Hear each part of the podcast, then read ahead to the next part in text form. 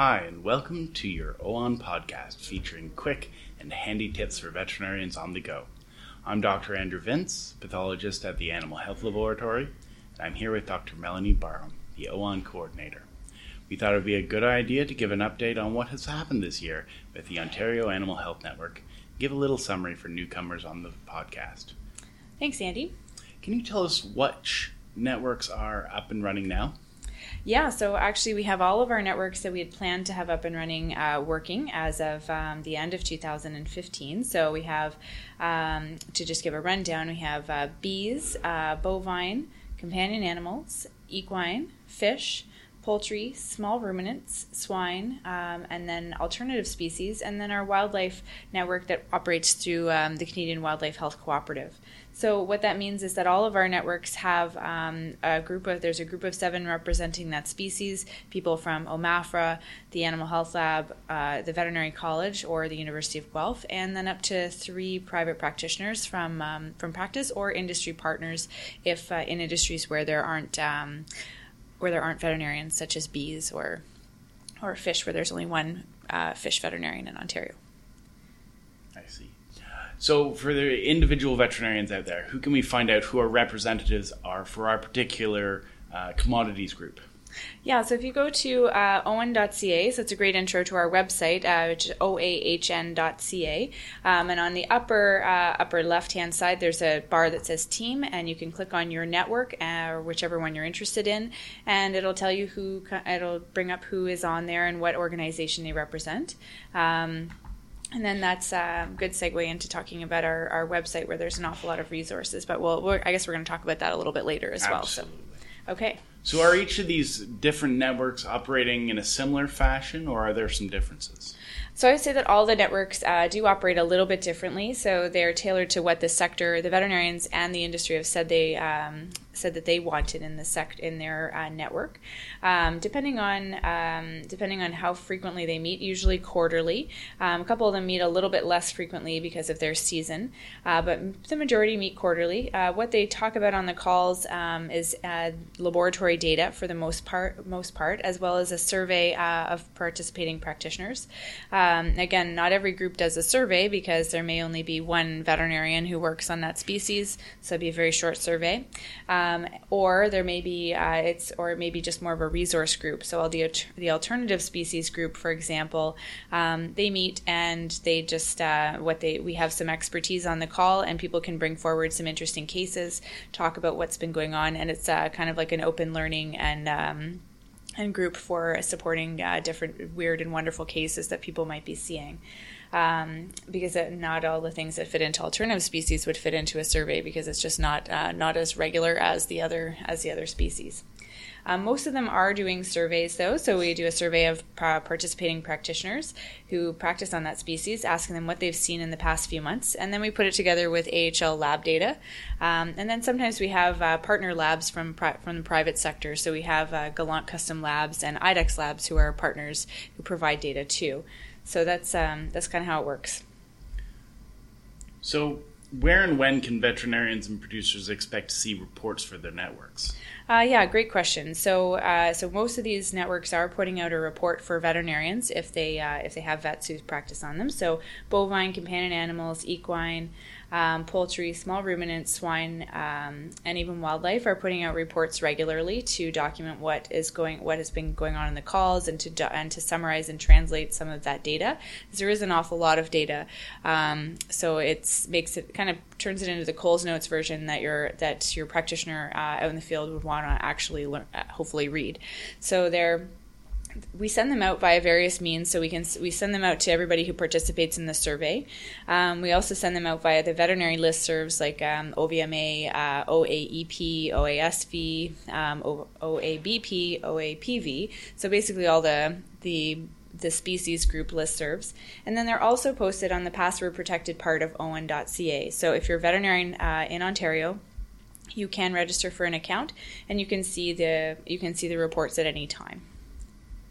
Producer reports are always public. They get sent to our vets first for um, uh, the, uh, the same method of uh, distribution, and then they're sent to the producer groups for review um, and distribution. And they're also posted on the public side of OAHN. I see. So I also understand that there are some research projects that are going on with OAHN. What can you tell us about them? Uh, yeah, so there's um, so this year we were uh, we're quite lucky that we're a reasonably well funded program, and we were able to um, where our money comes from uh, provincial and um, and federal growing forward two uh, monies. So we do have we did have some money to address surveillance gaps in Ontario. So each group was given um, the uh, the task of applying basically for up to $50,000 for a project that would address a surveillance issue within the species group that they work on. So they're, um, they were invited to do that. Um, they, they consulted um, with industry groups as needed um, and put forward something, and they were all approved in December, January. So they should be rolling out this spring. We're going to be putting out some press releases and some information about those in the coming month as we get some more materials out from those groups. But basically, each each and every network, all of those 10 networks came up with something wonderful to put forward. So um, I'm really quite excited for it, and it should really be kind of something that, that each of them, each of the groups will will want to participate in. And they do involve practitioners, so you may be enlisted to help with it. Wonderful. Yeah. Wonderful. So, uh, what new and exciting things happened uh, for the Ontario Animal Health Network in 2015? Um, yeah, so actually it was a very big year. So we were very excited to have all of our networks up and running. That was one of the biggest things. Um, we also had another successful uh, stakeholder meeting that took place October 1st at the Arboretum. Uh, again, those uh, if you're interested in those notes or what happened, that's also available on our website. Um, our podcast, which we've been publishing pretty regularly since 2014. Uh, Andy, Andy and I were just reminiscing about our very first podcast, which we put out uh, October. September 10th of, of 2014. So complicated at the time. I know, but now look at us. Professionals. Well, I don't know. Um, but, anyways, we have had over 7,000 listens to our podcast, which I would say is That's pretty not bad considering it's a kind of a niche market. Very much Veterinary disease surveillance podcast is kind of like you can't get more niche than that, I don't think. Mm. Um, we have published over 25 podcasts, um, and we have had um, successful participation and um, with with various out, outbreaks that have happened. The um, avian influenza outbreak, uh, our our um, OAHN group was a participant in in finding gaps and finding finding areas where we could help out uh, as the veterinarians and the group in the in the industry. Um, and then we did we held some emergency calls for things such as blue tongue, uh, which was diagnosed right. this uh, this year in cattle. Um, we've published some infographics, which many of you will have seen across your various networks. Um, if you haven't seen them, then visit our website because they are all there. Uh, we've had some radio appearances. Um, some of our members have appeared on um, radio shows, um, and as well as myself, um, particularly in the avian influenza outbreak. Sure. Um, we launched our website and we have over 190 veterinarians uh, subscribed to accounts, which is great. Excellent. If you haven't um, signed up for an account, then please do so today because it is free and it is just one step, one click. I have I have my membership. Oh, great! I'm glad to hear that. I thought you were going to say you didn't tonight, and then I was going to be a bit embarrassed. Um, we also have our Facebook and Twitter accounts, and we do have um, we have over 300 Facebook and Twitter followers, which again for a niche market, we're we're okay with that. So I mean, we're always looking to build, and if you want to follow us, we're posting daily uh, with disease alerts and things for across all species, so not just for one. Um, and we do try and we do try and um, be an equal opportunity disease surveillance poster. Um, we have resources online on our on our um, on our website, and they are continuing to grow. We recognize that um, that is a work in progress. So if you see something you think would be good on there, then feel free to send it in, and we'd be happy to post it on there. Um, we've done some wet labs as well for uh, to get veterinarians um, some advanced training on mink. Um, mink, I, we brought in a fellow from uh, who is a dairy and mink veterinarian uh, expert, actually from Wisconsin, who is wonderful. Together with um, Dr. Pat Turner, Emily Martin, and um, and then also Marina Brash and um, our resident expert at OMAFRA, Brian Tapscott. We had a wonderful um, wet lab where we had over, oh, we had about, I think, 18 or 19 uh, veterinarians participate from actually across Canada and some remotely as well. And they, we did we did a wet lab as well as a morning uh, lecture period. Um, and then we also did a wet lab for students too. So we had um, we wanted to improve their abilities to, as they graduate, to go out and uh, collect samples and um, and be able to practice some pathology things uh, that they may not get to do within the curriculum. So we hosted that at the AHL, which was a, a great event. We had over 25 students who attended, which was pretty That's good for a. Saturday. That's very good. Yeah. Um, we've also done some student lunchtime talks. Last year, we just did uh, one talk about um, improving um, p- the packaging of lab samples, which sounds like a pretty dry topic. So I really tried hard to make it into something uh, a little more fun. So the, ta- the title was uh, 99 samples, but or 99 problems, but a lab sample ain't one. Play on an old rap song. Probably dating myself. and this year we've had uh, we've had um, a lunchtime lo- a lunchtime talk series that we're that we're working on with the students. So we're doing that as well as lab tours. Um, we've presented at an awful lot of conferences too. So you may have seen us at uh, your OABP conference or your OASV or probably um, probably most of the ones across Ontario. So we've been we've been around.